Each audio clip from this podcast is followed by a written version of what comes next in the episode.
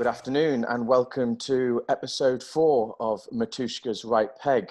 Today in the studio we've got Kyle as usual, Mark and Andrew, and also again we've got Baz returning, so strong performance last time, so we've expanded the squad.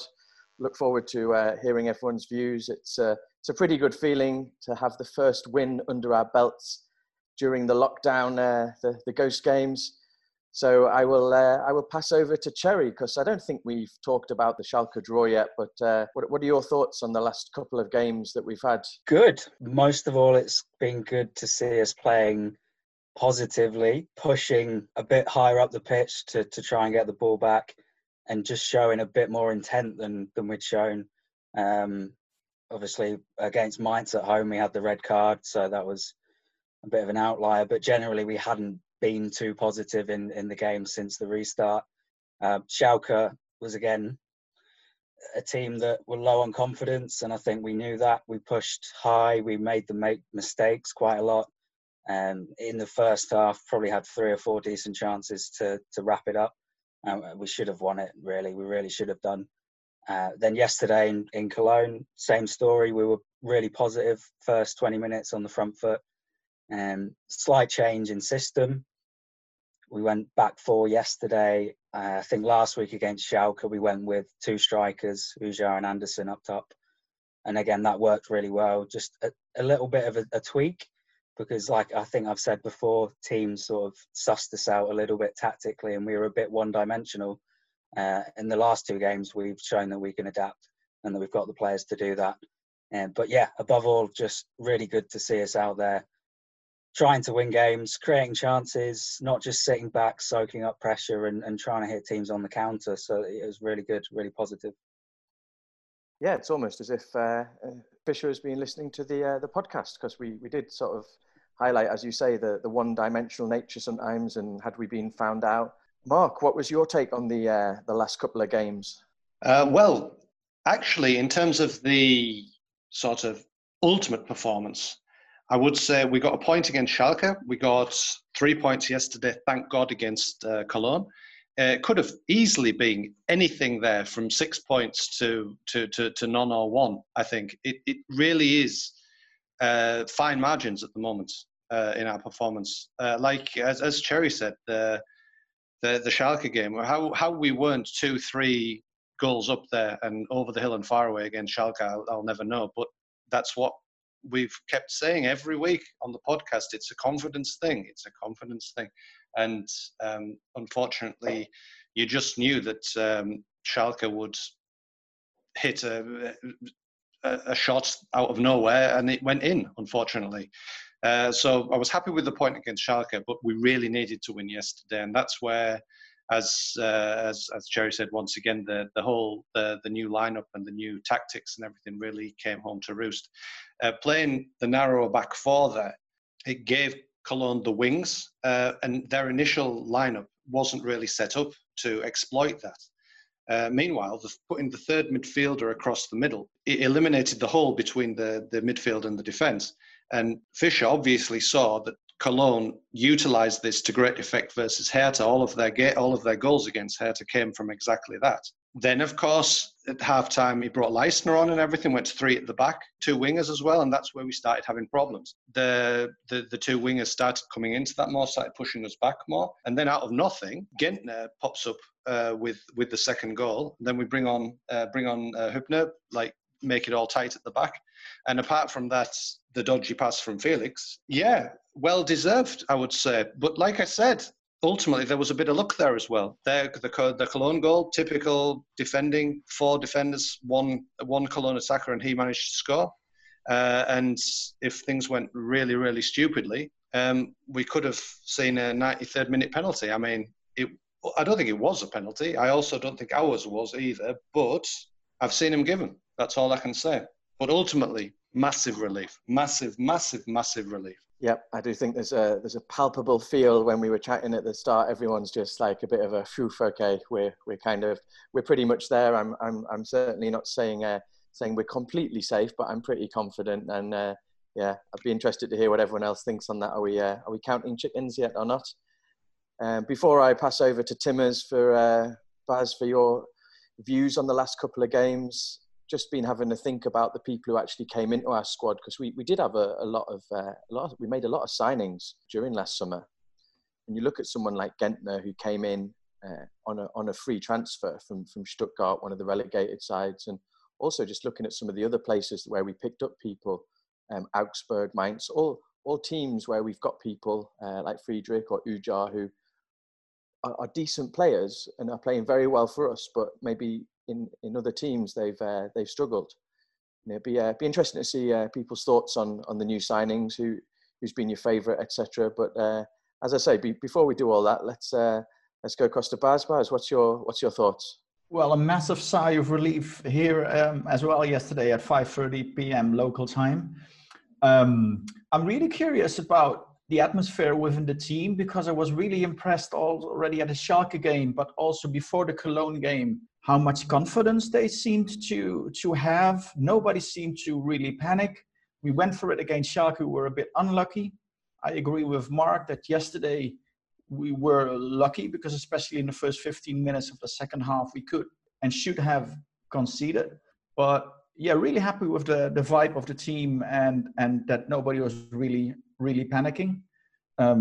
So I actually consider ourselves to be completely 100% safe. There's not 1% of doubt that this is going wrong in the end. The only thing that worried me yesterday was Mark called it Felix dodgy pass. In Holland, we used to call it a Frank de Boer moment, which was his lapse of concentration, which he always had, regardless of whether it was the semi-final of a World Cup or playing in a midweek cup game at Cambuur. He was very consistent about that. We're unfortunately also quite consistent with making mistakes like that. Not as many as we made against Hertha, for instance. But as Mark said, if things would have really gone against us yesterday, then we would have conceded 2 goals in the last 2 minutes. And what Felix was doing was almost unforgivable, because there wasn't even pressure on the ball, and he managed to almost immediately give it straight to the opponent. But apart from that, impressed actually with yesterday and the 4 points out of the last 2 games. Yeah, I mean, for me, I thought we actually looked quite sharp in those first 20 minutes, and it's almost as if it's taken us a few games to get back to that kind of full level of fitness as well. Kyle, what was your take on yesterday's performance and obviously the Schalke game as well? Definitely the best we've played in a long time. Like, what was it, Frankfurt the last time we won? It's been a long time. But yeah, really complete performance against Cologne, bar the last. If we take the last 4 minutes out of it, I thought we were quite good. Outrunning Cologne by like nearly 10 kilometers as well was like massive. Great goal from Gentner. Friedrich popping up with the header as well was really good. And against Schalke, yeah, how we didn't win that one is something that I'm still like, still thinking like a week later, like how did we not get 3 points from that? Because I had some choice words about Schalke before. I'm glad I was proved right, because that could have been some egg in the face. Yeah, how we didn't win that one, I don't know. Cracking goal from John Joe Kenny, but it was also great to see Andrich score. Finally in the Bundesliga, because he's been, I don't know if you would say underrated, but like I don't think he's getting the credit that he's maybe due this season, because he's been absolutely superb, and it was great to see him get a reward for that. Yeah, absolutely. The man that we signed from Heidenheim for, I think it was only $1 million. Definitely one of the underrated players. I really like Andrich. I think he's a quality addition. Maybe we can come later on as well to look at maybe the second Bundesliga, because I know there's some big games coming up there. And now I think that we've pretty much secured our status in the top flight. We can also look and see who potentially will be coming up to join us.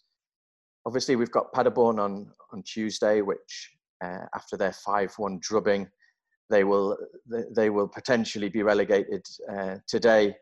They may be relegated by the time many people listen to this podcast, but we'll certainly have the potential to put them to the sword. And I think we'll all want to see the kind of, as you say, the attacking intent that has certainly been there against Schalke. We should have been 3 up in 25 minutes, and then yesterday I thought we again showed maybe a bit more cunning with our tactics, and let's see if Ujar was maybe rested. I don't know if he was rested yesterday with one eye on the Tuesday night game as well. Maybe we'll be back to him up front, partnering Anderson. I don't know. Anyone else got any thoughts on any of those issues that I've mentioned and want to come in? Yeah, just on the penalty shouts, I've spent a bit of time trying to understand the handball rules, because after the games yesterday, I watched the Sports Show and seen various handball incidents over the weekend. Like there was one in the Hoffenheim game, and one. There was two in one of the other games as well. I can't remember off the top of my head. Yeah, I don't think I understand it. Like even the Dortmund one, where that would have been a goal if the rules that were meant to come into play on the 1st of June were brought into play, because it hit the top of Guerrero's shoulder. There seems to be an element of inconsistency, and that's a bit frustrating, and it's a bit hard to understand. And then Hübner at the end, that was sketchy. I would say probably more of a shout for a foul than, for example, Boyata's second yellow yesterday in the Hertha game. But look, it was about time we got a bit of luck, to put it that way. Yeah, I think we got a bit of luck that maybe we deserved, and I think I was pretty pleased to see both penalties not given. I think the one that we claimed for, obviously, well, it was given. I don't think there was a massive appeal, not certainly by all of the players. I think. It clearly connected with his hand, but he was so near that I just don't know how anyone could have got out of the way, and I don't think there was a huge movement to try and actually block it. I think it was certainly a case of ball to hand. I'm always surprised that the authorities managed to make such a mess of the handball rule. Actually, I think the VAR thing has kind of found its place in German football after the first year, which was really difficult. But you can see that they are more restrained in correcting mistakes. So I think in general, it's been a pretty good season for that. But this whole handball thing has been made so complicated. During the game yesterday as well, like you're saying, this was a matter of ball going to hand and not the other way around. And for me, if it's not a deliberate handball, or you're taking really huge advantage of it, you know, you're being shot at, but you're standing on the goal line and you're preventing a goal, intentionally or unintentionally. In all other cases, let the game flow. And now it's way too complicated. Nobody understands it anymore, and it's time to change it again. Yeah, you're in difficulties when nobody understands the rules, and we're having to kind of understand what they are. And good luck, Kyle, on trying to find out what the latest rulings are. Mark, what were your thoughts? The problem I have with VAR, essentially, I think. Eliminating the howler is not the worst thing in the whole wide world, and everything. It's good on line decisions, I think. It's good on clear errors, I think. But where the boundaries blur, that's where we get into problems. To me, it's all about the time taken to make a decision, and the perception of the officials. How competent do they look? That's, I think, the two issues that we saw yesterday, especially in the game. I don't know if Kyle means the Wolfsburg game, but just for anyone who hasn't seen this, the ball came in. Their striker, Weghorst, he headed it against the bar. The ball comes back out. Other guy comes in, puts it in, gives a goal as well. That was the decision. A goal is given. Then they check on VAR. They find out that the striker is ahead of the guy heading it, therefore it's offside. So okay, it's an offside, free kick to the defending team. But then the defender, the attacker rather, Weghorst, he is then bandaged up because he's been kicked in the face doing the header. So they look at once again during this thing, and then they work out, oh, he's been kicked in the face, that's a dangerous play, therefore it's actually a penalty, which is then scored.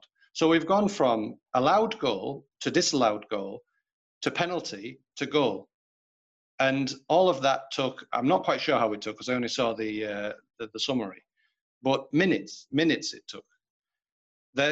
This is the problem that I have with VAR. Ultimately, it came to the correct decision if you look at it like that, but it just kills the game. Incidentally, if anyone is keen on seeing a German documentary about this, I know this is an English podcast and everything like this, there is one online about Dennis Eitekin, the FIFA referee. I do highly recommend that to see how the whole VAR system works. It's a very good watch if you can understand, if you can get like an automatic subtitle program on it or something along those lines. Do highly recommend it. Oh, that's an interesting one, Mark. I'll certainly look that one up, and we'll make sure that we share the link on social media. I know that a lot of our listeners are learning German, so I think it's always good to watch these type of things that are very interesting. And yeah, I think when you talk about killing the game, I mean, we were watching on Zoom yesterday, and obviously it takes about 3 or 4 minutes for the referee to overrule his original decision. When you're in the stadium, I mean, I'm not averse to being in the stadium for a bit longer, but those moments where you lose that ebb and flow of the game and everyone's just standing around chatting or having a chant or whatever, it isn't great, and they do need to work out how to spend probably less time. I don't think anyone wants. It's almost we're trying to strive for perfection now, and I think it's, as you say, VAR needs to be used when it is one of these massive decisions. Cherry, what are your thoughts on penalties, VAR, and all of these issues? I'd just like to point out that none of us can have anything negative to say about VAR. I think I may know where this one's going. We would not be in the Bundesliga without it. That's just straight up. But we are allowed to offer some sort of constructive criticism as to how to improve the system. I think Baz probably nailed it on the head with... it's so complicated now that for your average fan watching at home, and the rules are changing so often. Like Carl said, there was this rule change from June the 1st with the handball, which obviously if the season had played out as it should have done, then, you know, this new rule would be in place now, and Dortmund's goal yesterday would have been allowed, which it should have done, in my opinion. But yeah, essentially, I think it's a communication problem from the authorities and the people who are actually rewriting the rules and changing them, because it's down to them, the commentators, to explain, you know, this rule has changed and this is why that decision has been made. But, you know, your average football fan isn't following. I don't know whether they've got a section on the website where they release a 74-page PDF explaining the rule change or something like that. But, you know, it just doesn't, it's not communicated very well. And VAR as a concept is right, and it's often the law itself that causes the controversy. That, you know, I think it was with our penalty shout yesterday, the debate was how far is his hand from his body, the movement of the arm and everything like that. All of that ties into how complicated the rule itself is. So, again, it's a mess. It's getting better, but you would have thought by this stage where we are now, we've had it in place for a couple of years, you would have expected to see it improve a little bit more than it has done. Yeah, absolutely. I think you would expect it to be much better than it is. Anyway, as you say, long live VAR, hail VAR. We are in the Bundesliga, top flight. I think we're all pretty happy with that decision that we got in that relegation game. Just having to think about the players that have come in. So, I mean, it's a fairly lengthy list. I'm not going to name all of the signings, but we were in double figures. It's no mean feat to be able to bring in that many players and I think have such a successful season. So, I mean, looking at the types of people who've come in, so we've Friedrich, Ujar, Ingvartsen, Andrich, Schlotterbeck on loan, obviously our man who hasn't featured really, Mr. Subotic, he hasn't really had a look in the last couple. Don't think I've mentioned all of them, but certainly a number of signings that we've made. Who do you think has done the best, Mark, out of all of those? I think who's done the best out of all of those, I think, has been Oliver Ruhnert, personally. It's enormously important what he does. It's enormous, the connections that he has. When you look back at the signings that you just done, and I'm not going to list them either because there's a huge amount of them.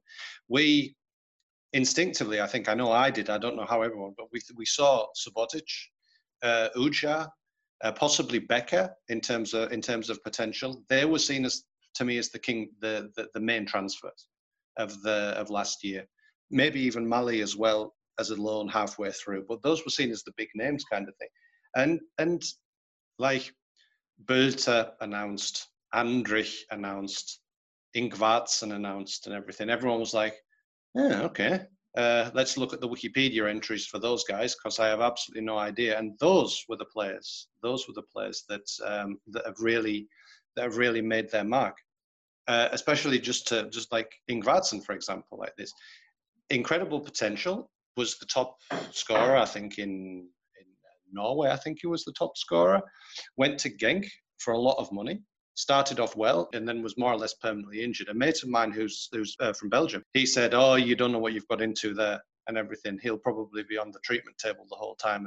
And actually, he blows hot and cold. But I've been really, really impressed with Ingvartsen this year. He's been one of the top performers for me. In addition to a lot of other like potential players. You have to remember, I think, that a lot of these signings were also made with an eye on staying in the second league. I think that, like, I don't think that Flecker, for example, Flecker or Kader, I don't think they would have come to Union, I think, ordinarily. They were planned for the second league, in my opinion. But let's see what happens. Oliver Ruhnert, all hail Oliver Ruhnert. We need him to work his magic this year, this close season. Definitely. Thank you, Mark, for picking probably one of the few that I didn't mention. Very nice of you. Baz, can I pass over to you now? Totally agree with Mark.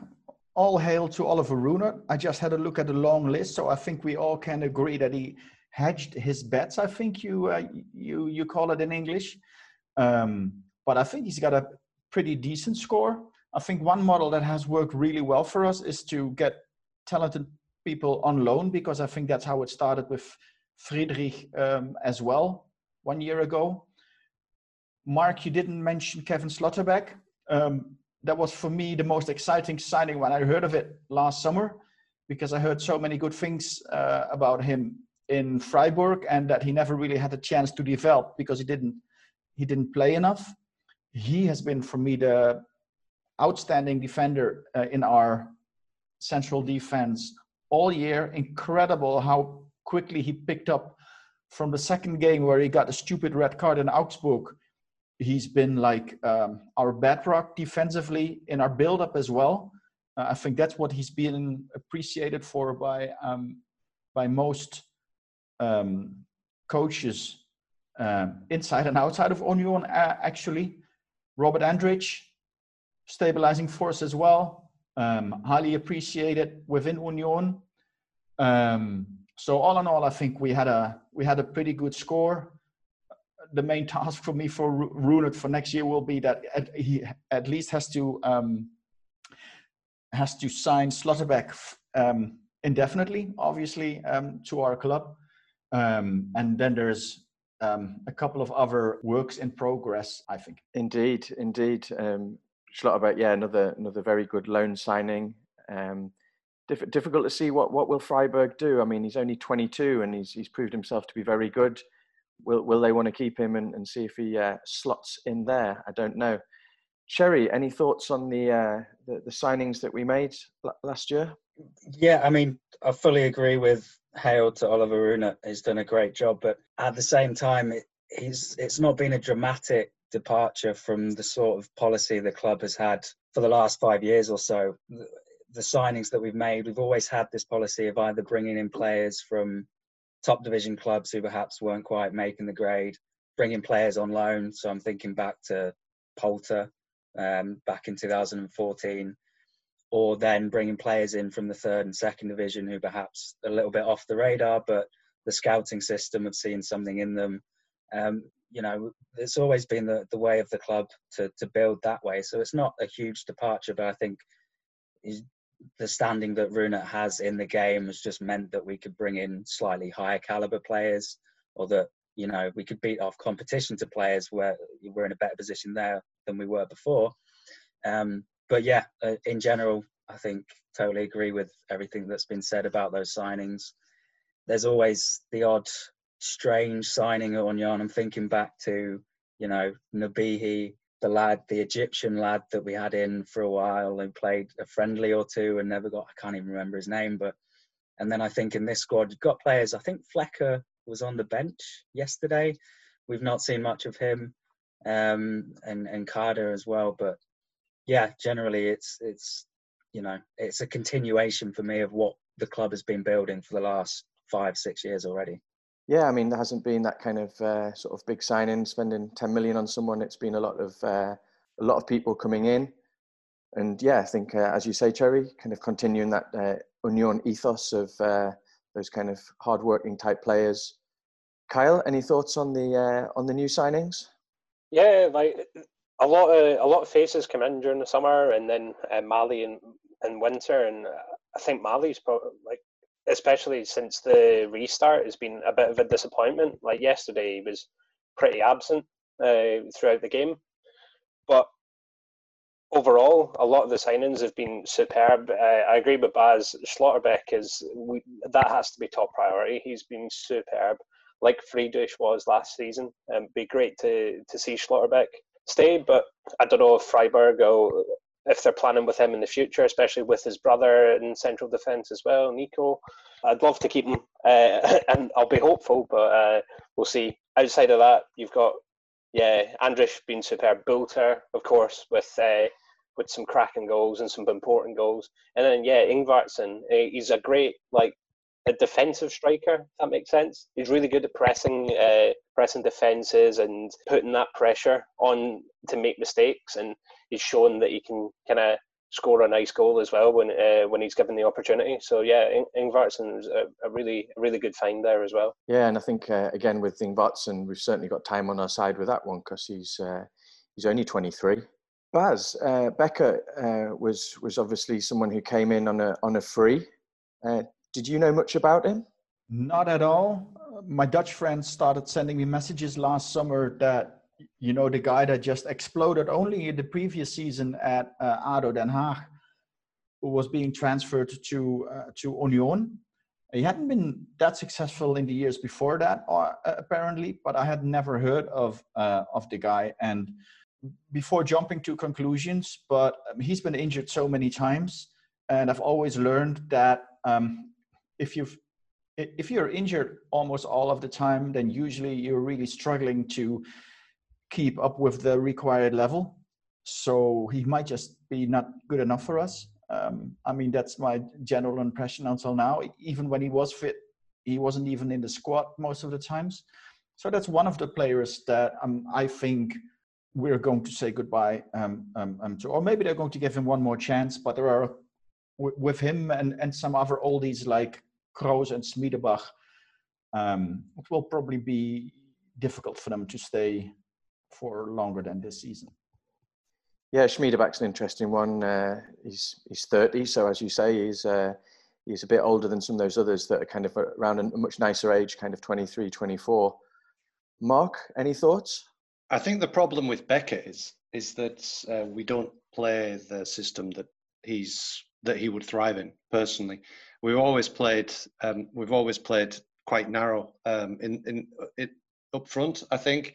And the problem with Becker is he's immensely fast. He's the fastest at the club by a long way. I think I even saw a Kicker article where they rated the fastest players in the Bundesliga, and I think he was the 6th fastest player in the Bundesliga or something along those lines. He runs about 39 km high or something stupid. I can't remember it, but he's a quick. The only slight problem is that you have to also take the ball with you, and that seems to be the main problem with Becker. He seems to be very much a head down and run sort of guy, and unfortunately we don't play according to that system. Yeah, that's a very good point about the system. Did a quick scan as you were talking, and he is indeed the 8th fastest player in the Bundesliga, the fastest at Union by a country mile. So Cherry, any thoughts on that? Yeah, just talking about systems and going back to what Kyle said about Yunus Mallı being disappointing. I think the last two games, the change of formation were actually an attempt to sort of accommodate Mallı a bit better. Last week against Schalke, he was sort of roaming in the number 10 in behind two strikers. This week, he played a bit deeper in a midfield three, trying to just pick up the ball and influence the game.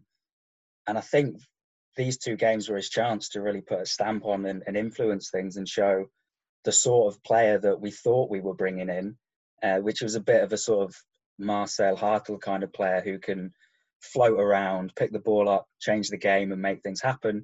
We've not really seen that from Mallı. He's been steady, nothing spectacular, nothing particularly wrong either, but he's not been the player that we were expecting and he's not been the player that we wanted to bring in. So when we're looking at next season as well, I think I can't see him staying. And I think that'll be a priority as we go into that second season, is having that player who has the quality to change games and really turn things around when we need it and make something happen.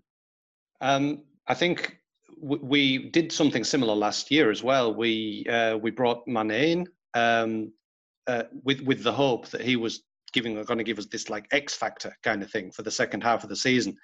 I saw that very similar to the Mallı signing. Different sort of player, of course. Mallı is certainly has tricks and everything, but he's more of the midfield dominator, playmaker-like, whereas Mané was the sort of the luxury player last year.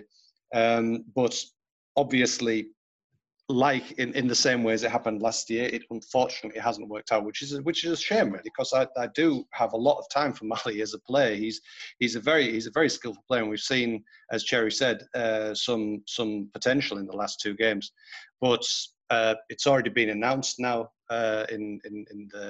in the press, not officially from Union, of course, but it's already been announced in the press. I think even Ruhnet's confirmed it, that he'll be going back at the end of the season as planned, which is a shame. I wonder where he'll end up next season.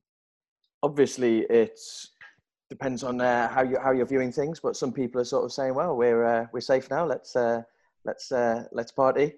I'm not sure if Kyle subscribes to that view, but I'll bring him in for his views on the rest of the season, where we might finish. Obviously, it's fairly lucrative. If you can edge up a few places, that could be worth millions. And obviously, the second Bundesliga, we've got one eye on the division below to see who might come up. Some big games coming up there as well. Kyle, what are your thoughts on this one? I don't like counting my chickens before they hatch, so I won't say we're safe until we're safe.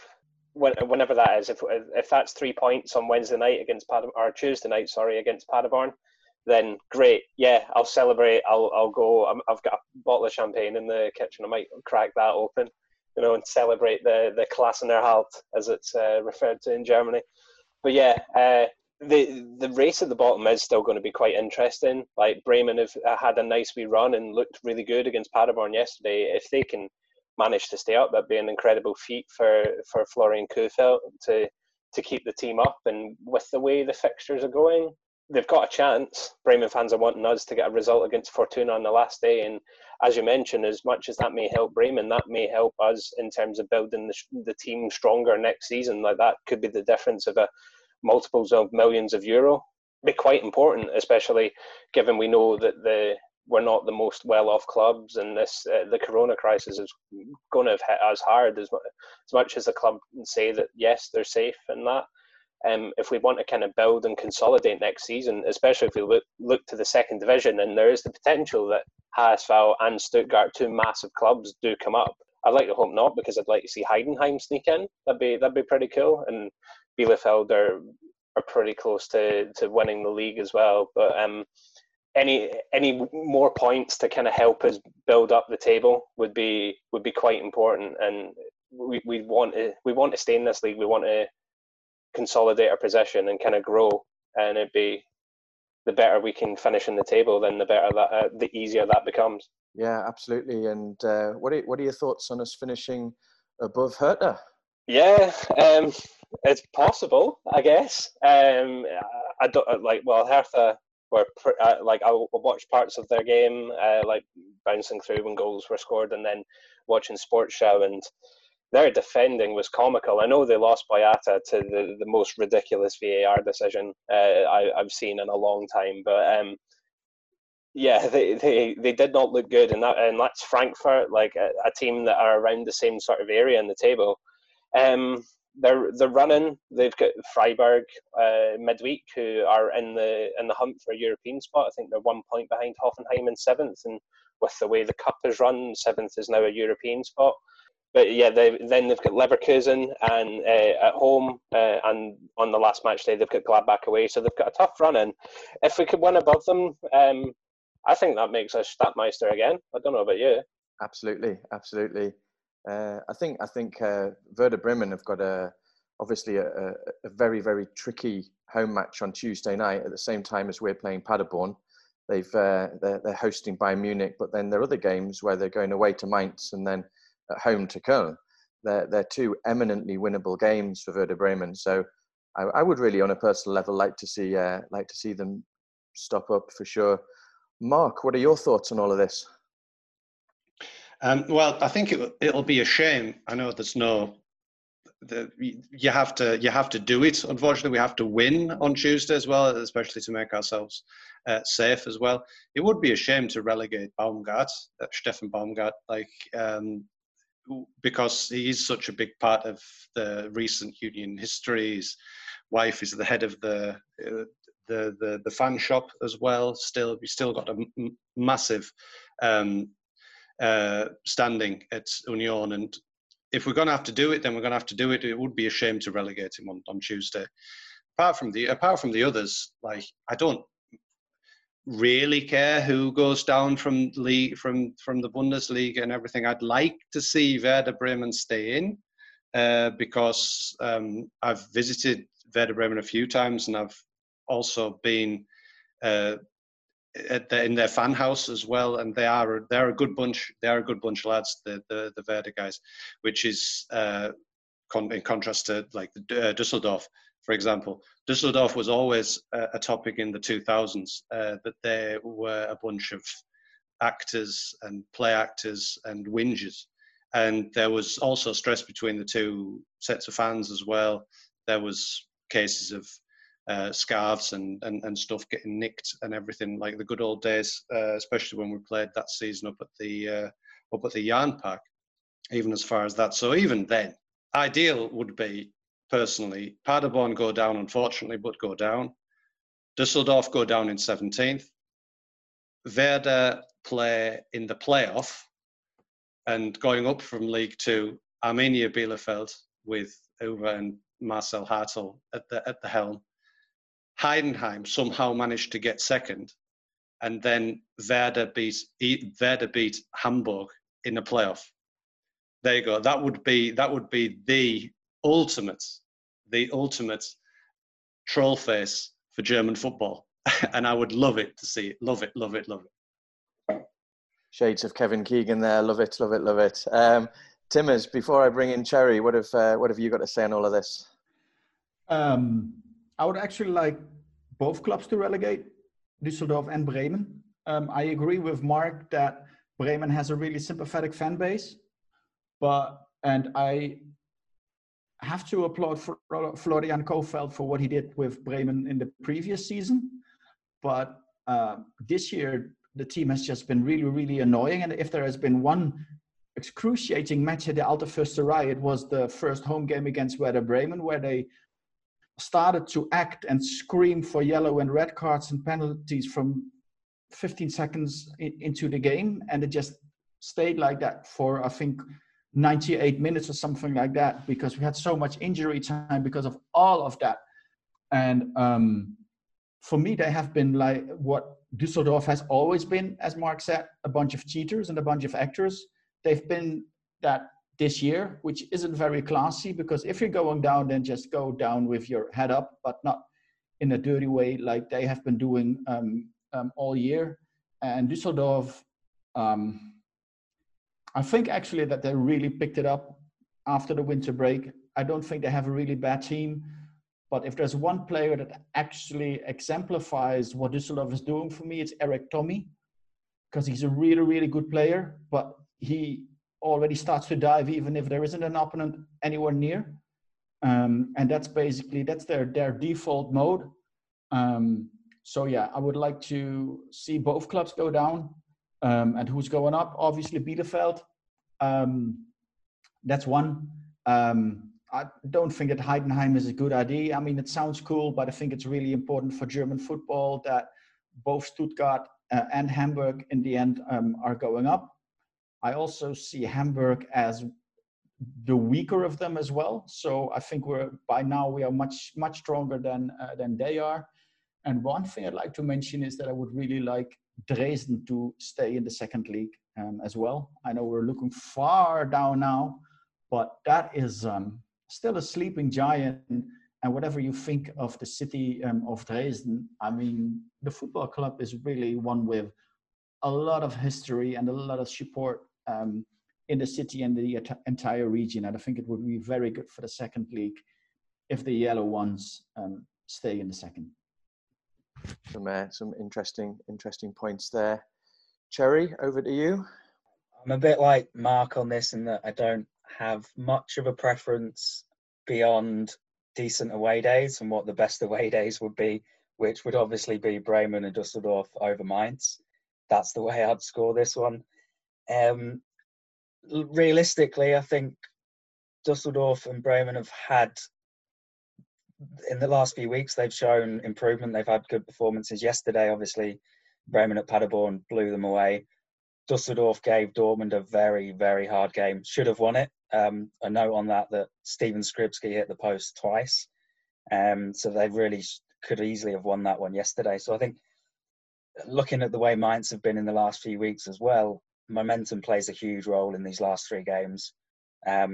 Obviously, you've got Düsseldorf and Bremen going tough games at Bayern and RB Leipzig. So those last two games, if they could give Bayern and Leipzig a good game, maybe not take any points, but if they can, not get battered, they'll have a lot of confidence going into the last two games. Second division, again, when you look at away days, you'd take Stuttgart and Harzfau over Heidenheim any day. But it would be hilarious if Heidenheim pipped them to second place. How funny would that be? That would be brilliant. Yeah, and like Baz said, with relegation from the second division, Nürnberg are down there. I don't think they're quite safe yet. They're looking in big trouble, and that would be a huge shock. Again, would be a shame because I have a little bit of, respect for them. It's a nice city. Nice place to go, good fan base. Always been good games when they come to Union as well. So that would be quite a shock for them to go down. But yeah, my prediction would be, I think Mainz will get pipped, probably end up in that relegation spot, and I think Bremen will get safe before the end of the season, and then Düsseldorf will go down automatically. Very, very, very interesting. And yeah, just thinking about, I'll go one further than everyone else. I'll go into the third league, but mentioning those clubs that could be relegated. You mentioned Nürnberg, Cherry, Dresden, Baz, Lautern are already down there. I mean, if you'd said a few years ago when Kaiserslautern came to our place and stuffed us 3-0 that they'd be languishing in the third tier, playing the likes of Nürnberg, and we'd be in the top tier. I think the men in white coats would have been on the way because it would have seemed a little fantastical. But certainly shows how quickly fortunes can change in football.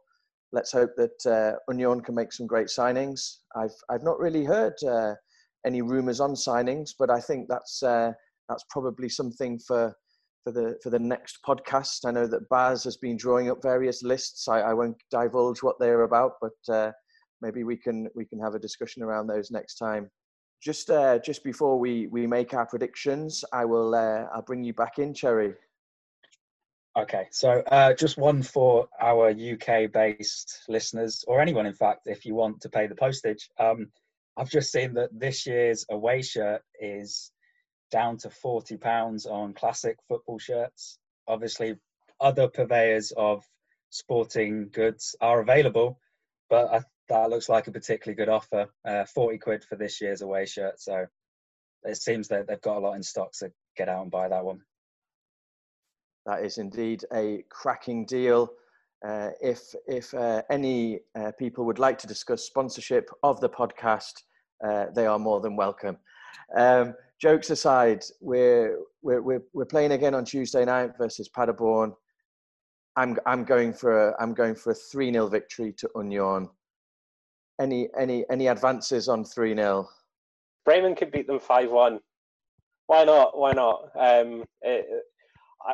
I know we were speaking about Baumgart's links to Paderborn and that, and yeah, it's a shame they're going down, but there is a little part of me that remembers that photo of the Paderborn team after they got automatically promoted last season, all wearing Bochum shirts after Bochum stopped us going up automatically.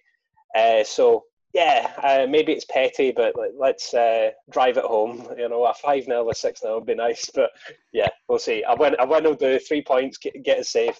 That's what matters. Indeed. I was at that Bochum game, and I think, like most football fans, you have that huge disappointment, and I share your feelings on that one for sure. Mark, what is your prediction for Tuesday night?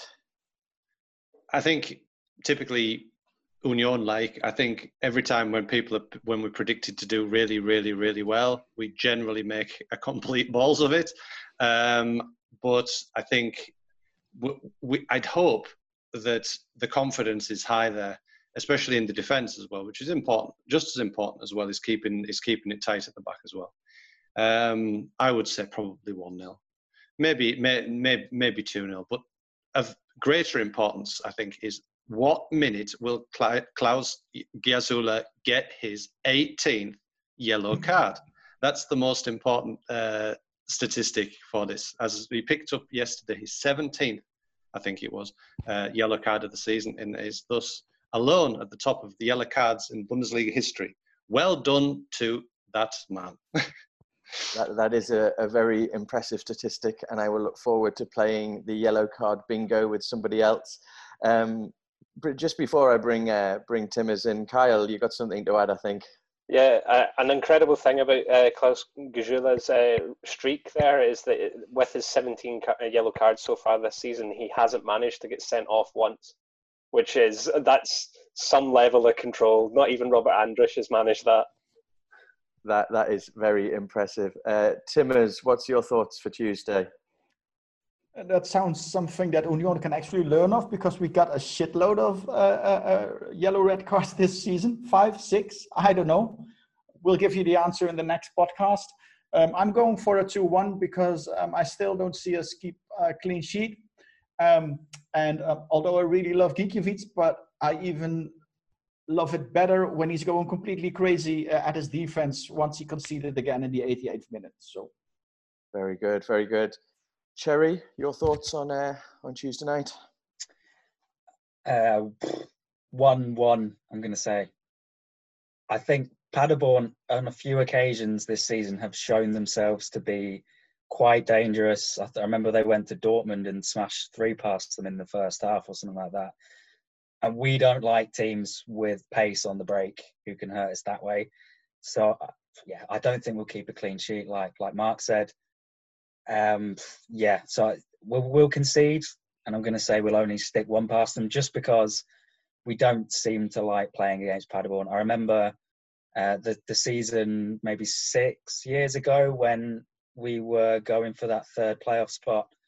Paderborn came to our place and equalised in the last minute, I think, and that sort of, the season went off the rails after that. We just don't seem to like playing them, so I'm going to go for that 1-1. Well, I think that wraps up the pod nicely. Will we keep a clean sheet or not? Big question for Tuesday night. It would be nice to keep our first clean sheet of this the Ghost Games.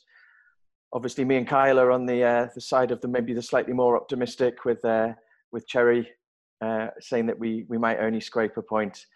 We'll find out on Tuesday, when potentially we will make it mathematically certain that Union will be in the top flight next year.